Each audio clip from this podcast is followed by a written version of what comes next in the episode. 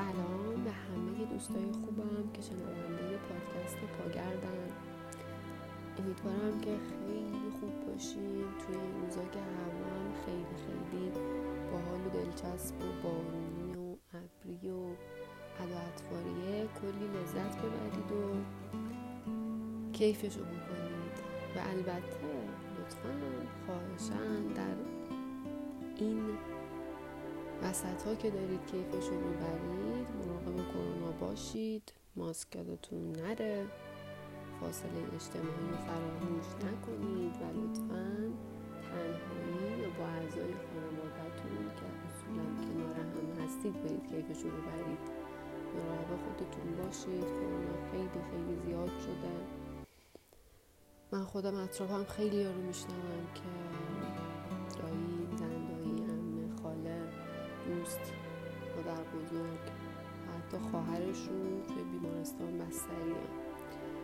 برای سلامتی همشون هم لطفا با هم دعا بکنیم و لطفا شما هم مراقب خودتون باشید که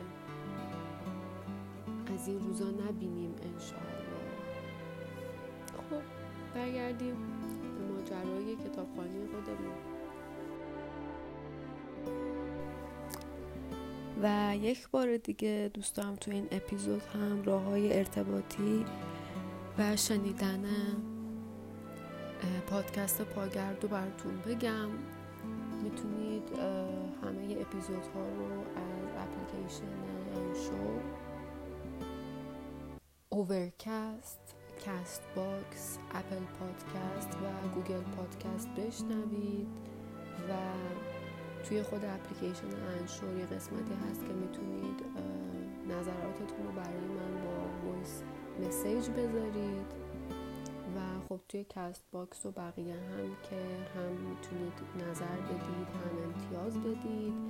و من یک کانال تلگرام هم دارم به اسم پاگرد هشت که سوای اپیزودهایی که قطعاتی از آهنگ هایی که استفاده می‌کنم داخل پادکست ها و حالا متن های جذابی که از خلاصه کتاب هایی ببینم می‌ذارم داخلش. و کلا خوشحال میشم که بشنوید و نظراتتون رو بشنوم. ممنونم امیدوارم توی این روزهایی که من یک هفته وقفه هم داشتم توی پادکست گذاشتن به خاطر حالا مراسم احیا و شبهای قبل و امیدوارم که تاعت عبادتتون هم قبول باشه و من رو هم توی روزهای باقی مونده فراموش نکنید از دعاهاتون. و حالا امروز اومدم که قسمت بعدی رو بذارم براتون.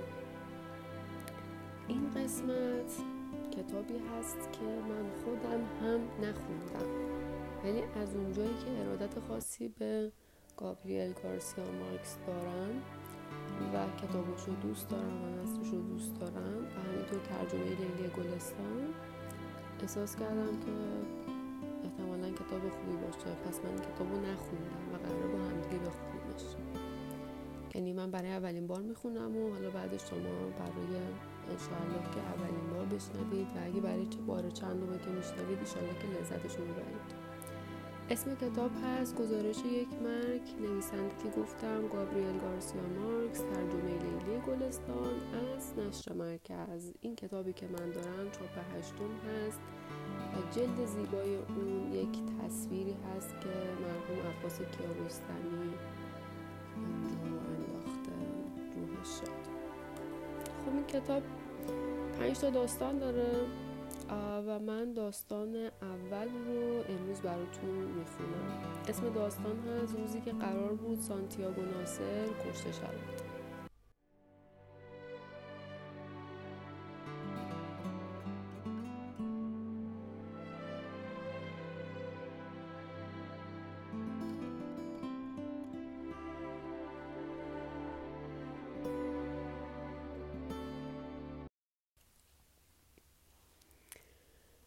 سانتیاگو ناصر روزی که قرار بود کشته شود ساعت پنج و نیم صبح از خواب بیدار شد تا به استقبال کشتی اسقف برود خواب دیده بود که از جنگلی از درختان عظیم انجیر میگذشت که باران ریزی بر آن میبارید این رویا لحظه ای خوشحالش کرد و وقتی بیدار شد حس کرد پوشیده از فضله پرندگان جنگل است.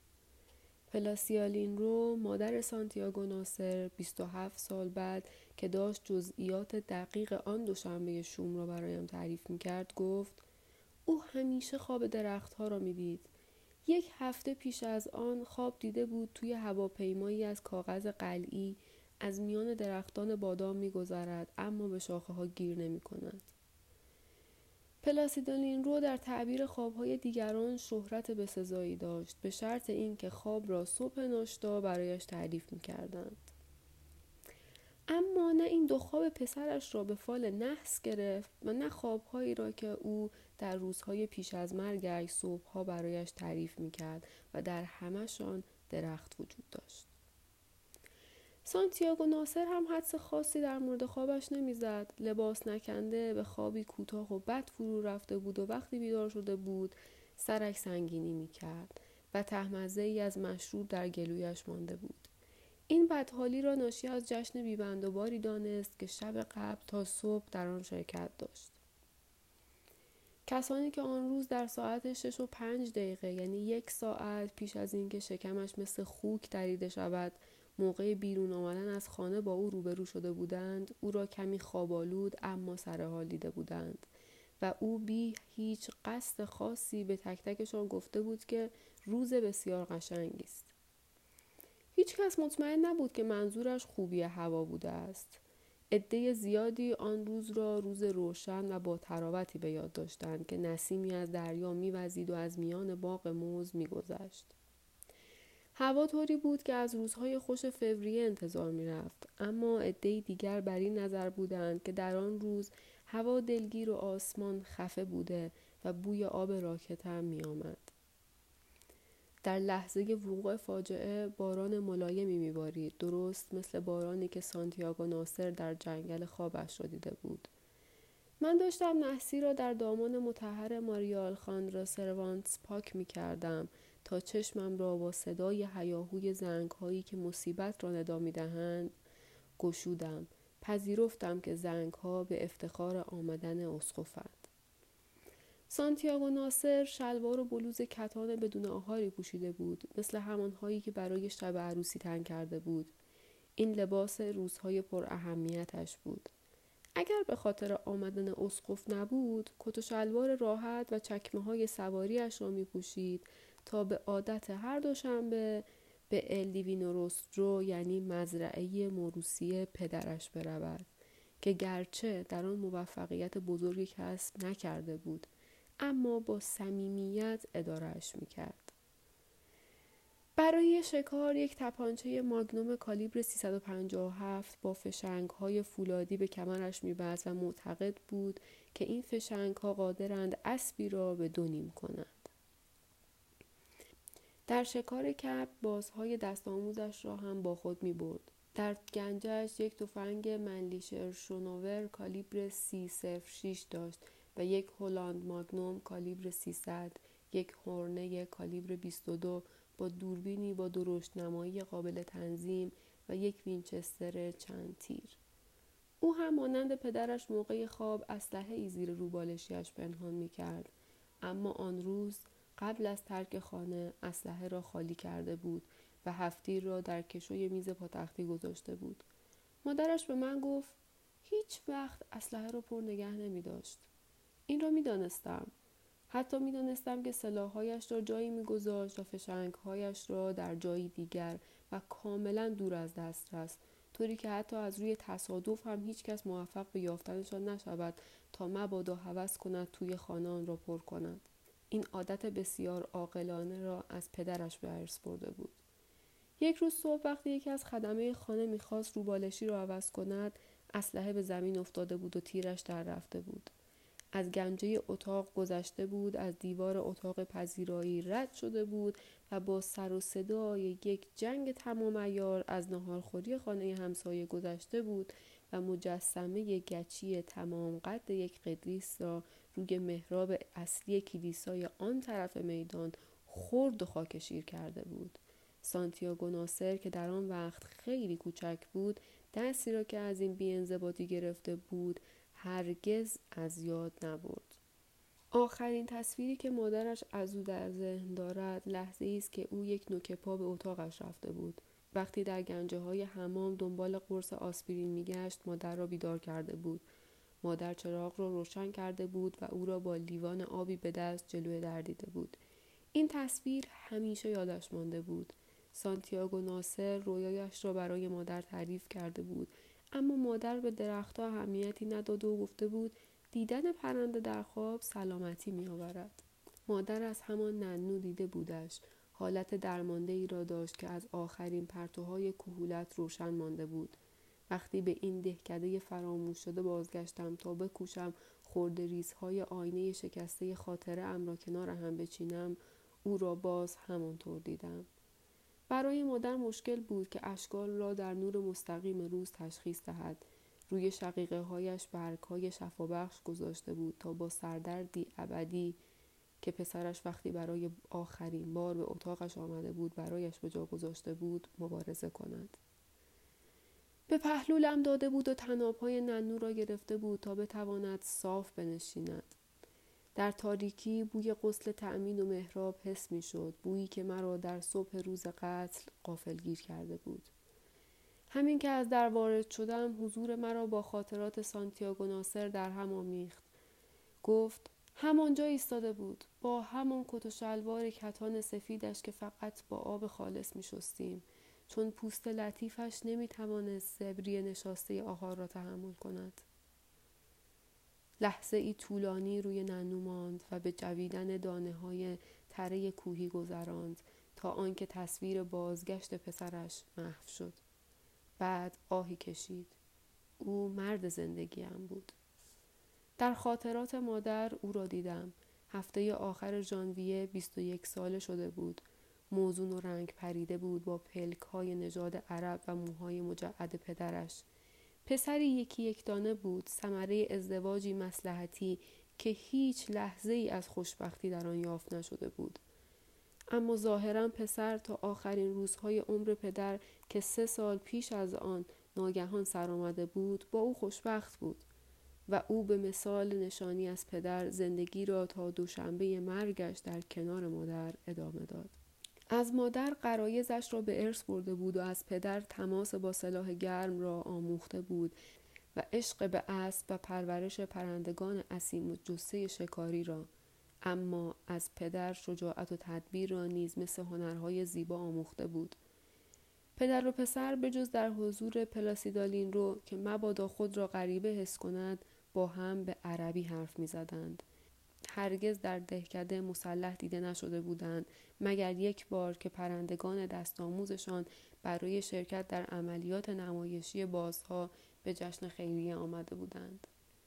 مرگ پدر سانتیاگو ناصر را واداشت که مدرسه را پس از اتمام دوره متوسطه رها کند تا به اداره کارهای مزرعه خانوادگی برسد. سانتیاگو ناصر فطرتا شاد و آرام بود و بیش از حد هم خوشقلب. روزی که کشته شد مادر وقتی دید لباس سفید به تن کرده فکر کرد روز را عوضی گرفته به او یادآور شد امروز که دوشنبه است. اما او برایش توضیح داد که لباس مناسبی پوشیده چون قرار است انگشتر اسقف را ببوسد. این مسئله برای پلاسیدالین رو جالب نبود او گفت اسقف حتی از کشتی پیاده هم نمی شود مثل همیشه در قایق نجات شما را دعا می کند و همانطور که آمده می رود او از این دهکده بیزار است. سانتیاگو ناظر می دانست که حق با مادر است اما شکوه کلیسا برایش جذابیت مقاومت ناپذیری داشت. روزی به من گفته بود آدم خودش را توی سینما حس می کند در عوض تنها مسئله ای که در این ملاقات با اسقف برای مادر مهم بود این بود که پسرش از بارانی که می آمد خیس نشود چون عدسه های او را در خواب شنیده بود. پیشنهاد کرد چتر بردارد اما او دستی به نشانه خداحافظی تکان داد و از اتاق بیرون رفت. این آخرین بار بود که مادر پسر را دید. ویکتوریا گسمن آشپز اطمینان داد که آن روز باران نمیبارید. حتی یک بار هم که شده در فوریه باران نباریده بود. به من گفت برعکس وقتی لحظه پیش از مرگ به دیدنش رفتم آفتاب مثل آفتاب نیمه ماه اوت بود. وقتی سانتیاگو ناصر وارد آشپزخانه شد او داشت شکم سه خرگوشی را که سگهای خانه گرفته بودند برای نهار پاک می‌کرد. با لحنی آری از محبت یادآوری کرد که همیشه وقتی بیدار می‌شد قیافه آدمهای بدخواب را داشت. دیوینا فلور دختر آشپز که بدنش رو به شکفتن بود به عادت همه دوشنبه ها به سانتیاگو ناصر یک کاسه قهوه بیشکر با کمی عرق نیشکر داد تا اثر مستی شب قبل از سرش بپرد. آشپزخانه بزرگ با صدای آرام اجاق و مرغ خوابیده روی چوب های قفس حال و هوای غریبی داشت. سانتیاگو ناصر آسپرینی دیگر جوید و نشست تا قهوهش را آرام آرام و جرعه جرعه بنوشد. در فکر فرو رفته بود و از آن دو زن که شکم خرگوش ها را پاک می کردند چشم بر نمی داشت. ویکتوریا گوسمن با وجود سن زیاد هنوز خوب مانده بود. دخترک که هنوز کمی سرکش می نمود انگار داشت زیر موج ناآرام قده های بلوغ خفه می شد. سانتیاگو ناصر وقتی دخترک آمد کاسه خالی قهوهش را بردارد مچ دستش را گرفت و به او گفت دیگر باید کم کم خودت رو جمع جور کنی. ویکتوریا گوسمن کارد خونالود را نشانش داد و بی اینکه لبخندی بزند با لحنی دوستانه گفت قلافش کن سفید خاطرت جمع تا وقتی من زنده از این چیزی به تو نمیماسد ویکتوریا در بهبهه بلوغ تسلیم ابراهیم ناصر شده بود. ابراهیم ناصر سالها مخفیانه در استبل مزرعه با او عشق ورزید و وقتی عشقش فروکش کرد او را در خانه به خدمت گماشت. دیاوانا فلور که دختر آخرین شوهر مادرش بود خوب بلد بود با شیطنت های نهانی سانتیاگو ناصر چگونه روبرو شود اما فکر این قضیه پیشا پیش نگرانش می‌کرد حال که فربه و پژمرده بود و تخم و ترکه عشقهای مختلف دورش کرده بودند به من گفت نظیر این مرد دیگر به دنیا نیامد. ویکتوریا افزود درست عین پدرش یک گوه بود. اما به یادش آمد که آن روز وقتی با یک ضربه دل و روده بخارالود خرگوش ها را جلوی سگ ها پرت می کرد چه حراسی به سانتیاگو ناصر دست داده بود. و نتوانست از لرزه ترس ناشی از این یادآوری جلوگیری کند. سانتیاگو به او گفت اینقدر سنگدل نباش انگار کن انسان است. لازم نبود 20 سال بگذرد تا ویکتوریا بفهمد چطور مردی که به کشتن حیوانات بیگناه خو گرفته بود ناگهان چنین نفرت مقدس معابی ابراز می کرد. حراسان فریاد زد یا حضرت مسیح؟ اگر وحی حقیقت داشته باشد حتما به او وحی شده بود. به هر حال او آنچنان پر از پسمانده قیزهای گذشته بود که حتی صبح روز قتل هم فقط برای آشوب کردن صبحانه سانتیاگو ناصر به پروار کردن سگها با دل روده خرگوشها دل, خوش داشته باشد. در همان وقت صدای بم و گوشخراش کشتی بخار حامل اسقف تمام دهکده را از خواب بیدار کرد. خانه یک انبار قدیمی دو طبقه بود که از الوارهای بزرگ و بدترای ساخته شده بود با شیروانی حلبی دو شیبه‌ای که بر فراز آن لاشخورها باقی مانده اجناس بندر را از زیر چشم نظاره می کردند. خانه در زمانی ساخته شد که رودخانه آنقدر آرام بود که تعدادی کشتی تجاری کوچک و حتی چند کشتی از دریای اولیا خود را به خطر می انداختند و از میان باطلاقهای تا آنجا می آمدند. وقتی در اواخر جنگ داخلی ابراهیم ناصر با آخرین گروه عرب ها به آنجا آمد کشتی های دریا به خاطر رودخانه که خروشان شده بود دیگر به این بالا نمی آمدند و انبار متروک ماند. ابراهیم ناصر آن را ارزان خریده بود تا یک دفتر واردات بسازد که هرگز ساخته نشد و پس از ازدواج آن را به خانه‌ای برای زندگی تبدیل کرد. در طبقه همکف اتاق بزرگی ساخت که به درد همه کاری می‌خورد و در ته آن استبلی برای اسبها و اتاقی برای خدمتکاران ساخت و یک آشپزخانه هم کنار مزرعه ساخت که پنجره هایش رو به بندر باز می شد و از ورای آنها بوی آب در تمام ساعات حس می شد. تنها چیزی که در اتاق بزرگ دست نزده بود پلکان مارپیچی بود که معلوم نبود از کدام کشتی غرق شده ای سالم به دست آمده بود. در طبقه اصلی که دفاتر گمرکی محفوظ مانده بود دو اتاق وسیع ساخت و برای فرزندان بیشماری که آرزوی داشتنش را می کرد پنج تخت بزرگ در آنها گذاشت. در نمای آن هم یک مهدابی ساخت که مشرف به درختان بادام میدان بود. در شبهای ماه مارس پلاسیدا برای رفع تنهایی در آن محتابی می نشست. در اصلی را به همان حال حفظ کرد و دو پنجره بلند به آن اضافه کرد که با چارچوبی از چوب یک پارچه لبهدار محصور می شد. در عقب را هم دست نزد. چوب بالای در را بر می داشت و با اسب وارد می شد. قسمتی از بندر قدیمی را هم برای رفت و آمد خدمه گذاشته بود. از این در بیش از بقیه درها استفاده می شد. نه فقط به خاطر اینکه مدخل راحتی به کاهدانی آشپزخانه بود بلکه می توانستند بیان که مجبور باشند از میدان بگذرند به خیابان بندر جدید بروند. در اصلی با یک کلون بسته می شد و آن را فقط در موارد خاصی باز می کردند و به هر حال نه پشت آن در کوچک بلکه مقابل این در اصلی بود که دو مردی که قصد جان سانتیاگو ناصر را داشتند کمین نشسته بودند و از همین در بود که سانتیاگو ناصر به استقبال اسقف رفت با اینکه مجبور شد برای رسیدن به بندر تمام منزل را دور بزند. از بس این تصادف های منحوس برای همه غیرقابل درک بود که بازپرسی که از ریو آچا آمده بود بی ترس از خطر کردن می‌خواست گزارشی به دست دهد که تعریفی منطقی داشته باشد. دروازه میدان چندین بار به اسم مبتزلی نامیده شده بود. دروازه نحس. ظاهرا تنها توضیح معتبر را پلاسیدا می‌داد که گفته بود پسرم وقتی خوب لباس می پوشید از در پشتی بیرون نمی رفت. این حرف آنچنان پیش و پا افتاده به نظر می آمد که بازپرس آن را در حاشیه گزارشش نوشت ولی آن را در پرونده بازجویی منعکس نکرد. از طرفی ویکتوریا با حاضر جوابی گفت که نه خودش و نه دخترش نمی‌دانستند که کسانی به قصد جان سانتیاگو ناصر کمین کرده اند. در عین حال بعد گذشت سالها اعتراف کرد که وقتی سانتیاگو ناصر برای خوردن قهوه به آشپزخانه آمد هر دوی آنها می دانستند چه واقعی در شرف وقوع است. بعد از ساعت پنج بعد از ساعت پنج خبر را از زنی که به گدایی شیر آمده بود شنیده بود و همان زن دلیل قتل و نشانی کمینگاه را هم گفته بود. گفت به سانتیاگو ناصر نگفتم چون فکر می کردم این حرفها گندگویی ناشی از شرابخواری است.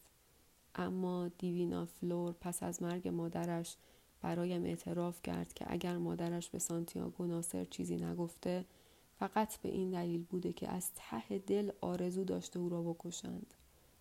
و اما اینکه خود او چرا سانتیاگو ناصر را خبر نکرده بود به این دلیل بود که دخترکی زبون بوده و نمی توانسته به تنهایی تصمیم بگیرد.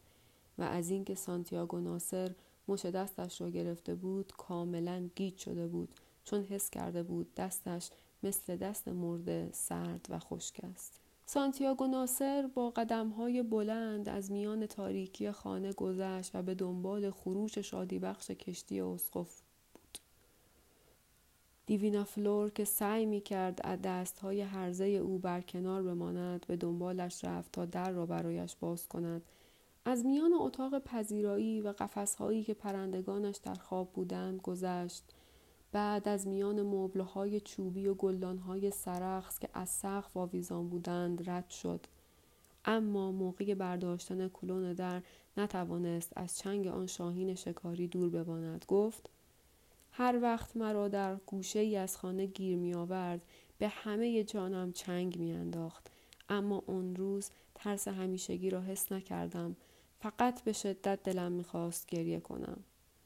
دختر به کناری رفته بود تا برای او راه باز کند و و از میان در نیمه باز درخت های بادام میدان را زیر روشنایی برفگون پرتو سهرگاهی دیده بود.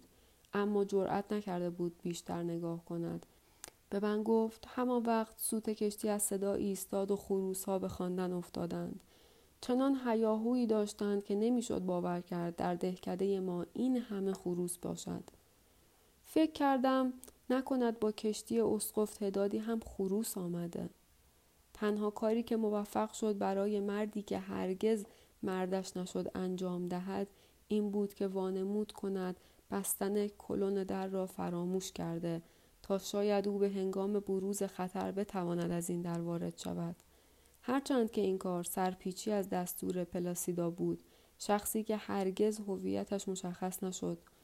کاغذی را از لای در به درون انداخته بود و به سانتیاگو ناصر هشدار داده بود که عدهای قصد جانش را دارند و محل و دلایل و جزئیات دقیق این فتنه را فاش کرده بود. وقتی سانتیاگو ناصر از خانه خارج شد نامه همانجا روی زمین افتاده بود اما او آن را ندید. نه تنها او آن را ندید بلکه دیوینا فلور و دیگران هم آن را تا بعد از قتل ندیدند.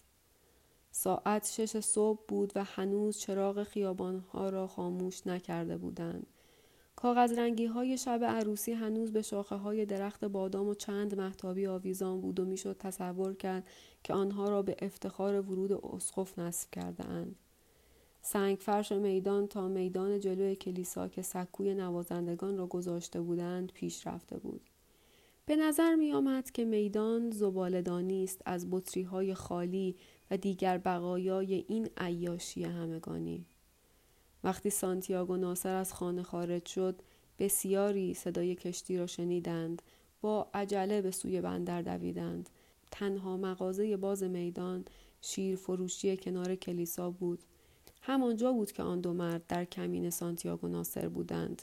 کلوتید آرمنتا صاحب مغازه اولین کسی بود که در روشنایی سپید دم سانتیاگو ناصر را دیده بود و به نظرش آمده بود که لباس آلومینیومی پوشیده به من گفت به من گفت هنوز هیچی نشده شکل یک شبح شده بود. مردهایی که قصد جانش را داشتند در حالی که کاردهایی را که در روزنامه پیچیده بودند به سینه می فشردند روی صندلیشان به خواب رفته بودند و کلوتیده نفسش را حبس کرد تا مبادا بیدار شوند پدرو و پابلو ویکاریو دوقلو بودند 24 سالشان بود و آنقدر به هم شبیه بودند که تشخیصشان ممکن نبود. بازپرس گفت بی سواد بودند اما شخصیت داشتند. من از سالهای دوره ابتدایی آنها را میشناختم و همین عقیده را دربارهشان داشتم. آن روز صبح کچلوار ماهوت تیر رنگشان را که برای عروسی پوشیده بودند به تن داشتند. کچلواری بسیار قدیمی که برای سرزمین کارائیبی ما بسیار زخیم بود. در اثر عیاشی طولانی حالت آشفته ای داشتند اما سنت را رعایت کرده و صورتشان را اصلاح کرده بودند. از شروع جشن یک سر نوشیده بودند و تا سه روز بعد هم هنوز مست نبودند. بیشتر به خوابگردهای شب زندهدار شبیه شده بودند و بعد از سه ساعت انتظار در مغازه کلوتیلده با نخستین پرتو سپید دم به خواب رفتند و از روز جمعه این اولین خوابشان بود. به شنیدن اولین سوت کشتی چشم باز کردند ولی وقتی سانتیاگو ناصر از خانه بیرون آمد کاملا بیدار بودند. هر دو بسته پیچیده در روزنامه را در مشتها فشردند. پدرو ویکاریو تصمیم گرفت بلند شود. کلوتیلده آهسته گفت تو را به خدا. به خاطر احترام به اسقف اعظم هم که شده این کار را بگذارید برای بعد. مرتب تکرار می‌کرد مثل اینکه وحی نازل شد. اما در واقع فکری مقدس و متاسفانه نیتی پاک و کوتاه مدت بود. به شنیدن این حرف برادران ویکاریو فکری کردند. و یکی از آنها که می‌خواست بلند شود دوباره نشست. وقتی سانتیاگو ناصر از میدان رد شد دو قلوها با نگاه دنبالش کردند. کلوتیده گفت با ترحم نگاهش می‌کردند. و در همان موقع دختر مد... و در همان موقع دختر بچه های مدرسه راهبه ها در لباس متحد شکل پرورشگاهیشان با قدم های کوچک و بینظم از میدان گذشتند. پلاسیدو حق داشت. اسقف از کشتی پیاده نشد. علاوه بر مقامات شهر و بچه های مدرسه انبوه جمعیت در بندر به هم فشار می آوردند. و در هر طرف های پر از خروس پروار دیده می‌شد که برای اسقف تحفه آورده بودند غذای مورد علاقه اسقف سوپ تاج خروس بود روی موچکن بندر هم تلی از الوار بود و چنان بلند بود که کشتی برای بارگیری آن باید دو ساعت معطل میماند اما کشتی نایستاد با سر و صدای یک اژدها از خم رودخانه ظاهر شد و گروه نوازندگان اولین نوتهای سرود ربانی خاص اسخف را نواخت. خروسها در قفسهایشان به خواندن افتادند و با این کارشان دیگر خروسهای دهکده هم شروع به خواندن کردند. در آن زمان کشتی های ای با چرخهای چوبی که با سوخت چوب کار می کردند و نه پیانوی مکانیکی داشتند و نه اتاق مخصوص تازه ازدواج کرده ها به ندرت به آن قسمت رودخانه می آمدند. اما این یکی نو بود و به جای یک دودکش دو دودکش داشت و آنها را با رنگهای ملی و به شکل نوار نقاشی کرده بودند. در عقب کشتی یک چرخ چوبی با پره های محکم بود که به آن ابهت یک کشتی دریایی را می‌داد. بر بالای آن روی عرشه کوچک نزدیک اتاق ناخدا اسقف با ردای سفید و ملازمان اسپانیاییش ایستاده بود. خواهرم مارگو گفت حالا هوای عید نوئل را داشت به قول خواهرم سوت کشتی بخاری موقع گذر از بندر چنان بخاری از خود بیرون داد که همه کسانی که نزدیک ساحل بودند پاک خیز شدند. تصویری گذرا اسقف دستهایش را بلند کرد به سوی جمعیت بندر صلیب کشید بعد بی اختیار این حرکت را تکرار کرد. بی قصد تمسخر و بی نشانی از الهام. تا آنکه کشتی ناپدید شد و فقط قیل و قال خروس ها به جا ماند. سانتیاگو ناصر که دعوت عمومی پدر آمادور را با فرستادن مقدار فراوانی چوب و خروس های پروار جواب داده بود حق داشت احساس قوم کند.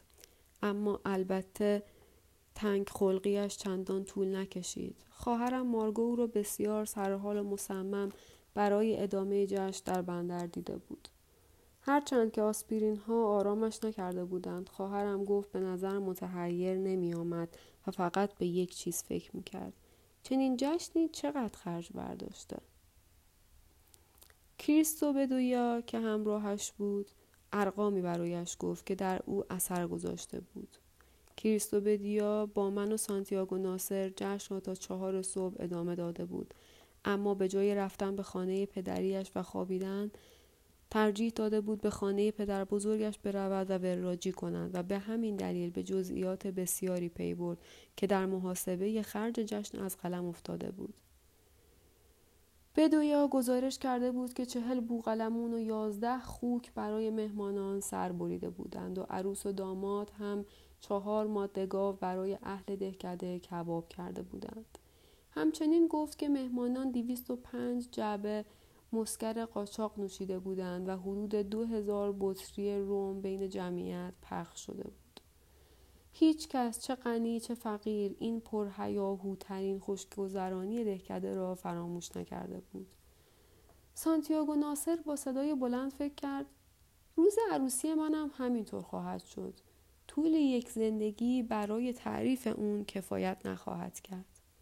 خواهرم احساس کرد فرشته ای گذشت و دوباره به شانسی که نصیب فلورا میگوئل شده بود فکر کرد.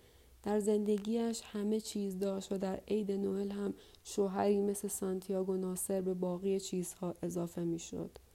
خواهرم به من گفت یک بار متوجه شدم که نمی شود از بهترین قسمت گذشت.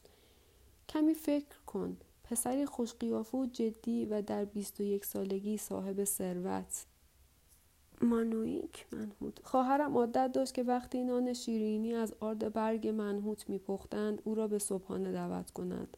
آن روز صبح مادرم مشغول درست کردن نان شیرینی بود.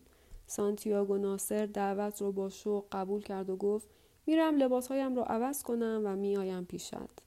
یادش آمد که ساعت مچیاش را روی میز کنار تختش جا گذاشته. پرسید ساعت چند است؟ شش و بیست و پنج دقیقه بود.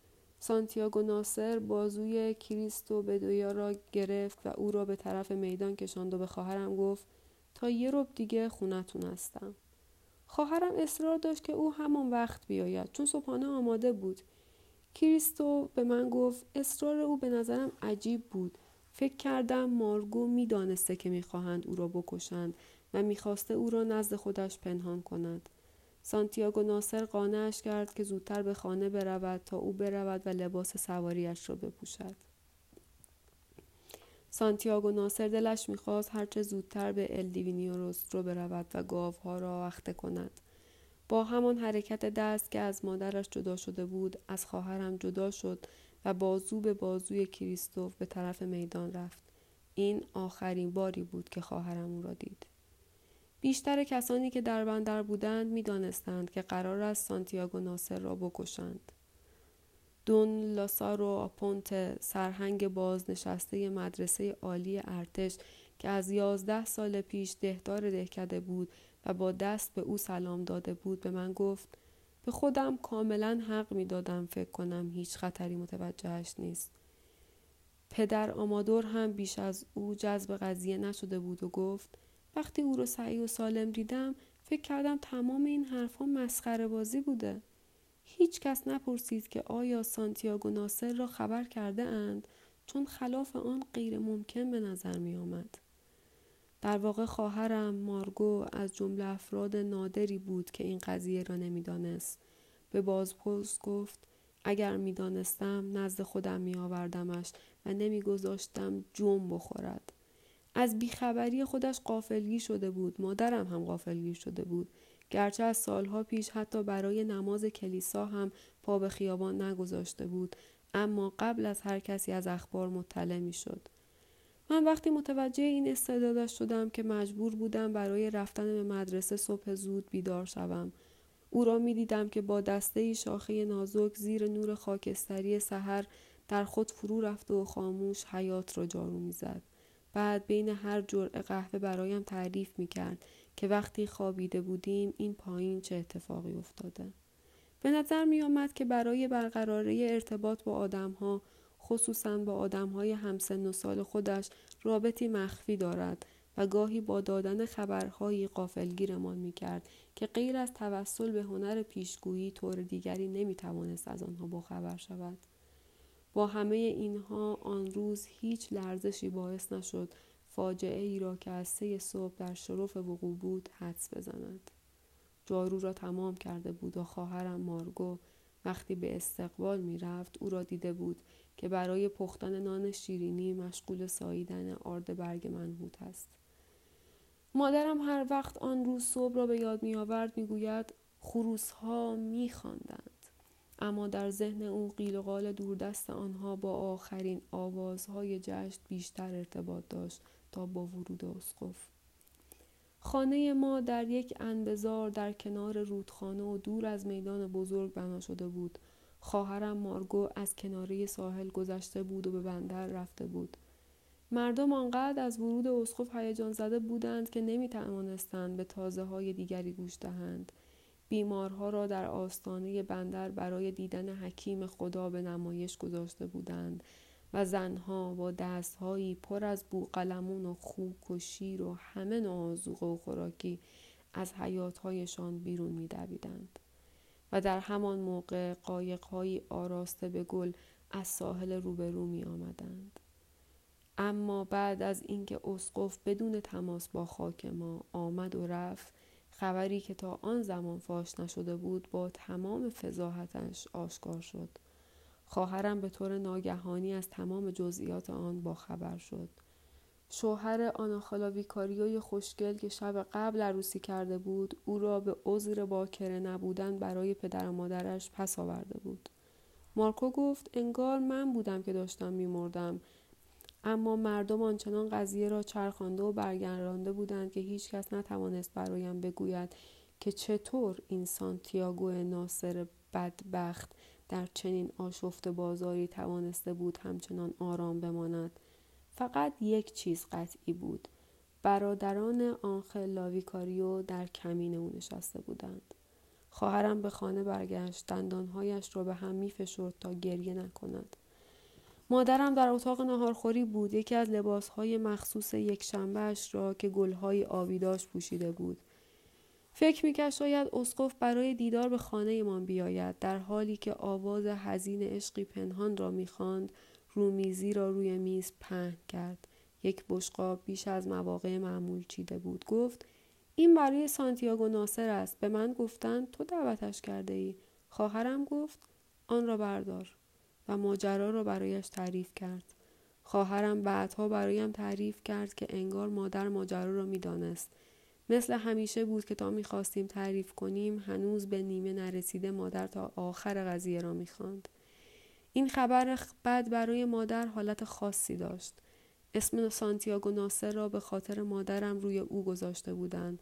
مادرم نه تنها مادر خانده او بود بلکه با پوراویکاریو مادر عروس پس فرستاده شده هم نسبت خانوادگی داشت به هر حال هنوز آخر ماجرا را نشنیده کفش های پاشندارش را به پا کرد و چارقد بزرگش را که آن زمانها برای رفتن به کلیسا و حالا فقط برای دیدارهای تسلی بخش سر می کرد به سر انداخت. پدرم که از توی تخت خواب همه چیز را شنیده بود با پیراهن خواب به اتاق نهارخوری آمد و مسترب از او پرسید که کجا می روم خواهر خواندم پلاسیدا را خبر کنم. این درست نیست که همه بدانند دارند پسرش رو می‌کشند و فقط او بی خبر باشد. پدرم گفت ما همانقدر با ویکاریوها دوست هستیم که با او. مادرم جواب داد همیشه باید طرف مرده را گرفت. برادرهای کوچکترم یکی یکی از اتاقهای دیگر بیرون آمدند. کوچکترها که باد این فاجعه پر قبایشان را گرفته بود به گریه افتادند و مادرم هم برای اولین بار در زندگیش به گریه آنها دل نسوزاند. حتی به شوهرش هم توجهی نکرد. پدرم گفت صبر کن لباس بپوشم. مادرم دیگر در خیابان بود. برادرم خایمه که آن موقع هفت سالی بیشتر نداشت تنها کسی بود که آماده رفتن به مدرسه بود. پدرم دستور داد تو با او برو. خایمه دنبال مادرم دوید بی اینکه بداند چه اتفاقی افتاده یا به کجا دارند می‌روند. به انگشتان مادر آویزان شد. بعدها به من گفت مادر با خودش حرف می‌زد و زیر لب می‌گفت ای مردان بی قانون سنگ دل ای حیوانات گوهی که غیر از بدبختی آفریدن کار دیگری بلد نیستید. مادر حتی به یاد نداشت که دست بچهش را گرفته بود. مردم حتما فکر می‌کردند که دیوانه شدم تنها چیزی که به یادم مانده این است که از دوردست هیاهوی زیادی شنیده می‌شد و تمام مردم به طرف میدان میدویدند و با عزمی که در او سراغ داشتیم قدمهایش را تند کرده بود. زندگی کسی در خطر بود تا آنکه شخصی که از طرف مقابل میآمد بر پریشان حالی او دل سوزاند و فریاد زد لویزا خودت را خیلی ناراحت نکن. او را کشتند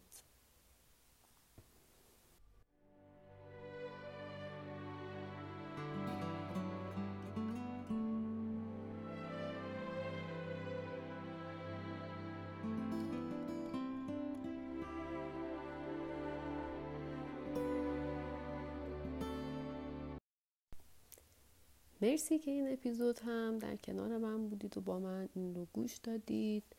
بچه ها اینم بگم که این کتاب یک مجموعه داستان مرتبط هست. فکر می‌کنم تا اونجایی که دارم می‌بینم و منتظر چهار تا قسمت دیگهش باشید. من سعی می‌کنم خیلی منتظرتون نذارم و به جای هفته یک اپیزود هفته دو اپیزود بذارم. یا حالا شاید مثلا تو کل هفته کل اپیزودا رو بذارم حالا ببینم که تایمم چجوری میشه که خیلی منتظر نباشید و زودتر بتونید داستان رو بشنوید. ممنون که یک قسمت دیگه هم با من بودید. شب و روزتون خوش. ایام بکام خیلی دوستتون دارم. مراقب خودتون خیلی باشید. خداحافظ.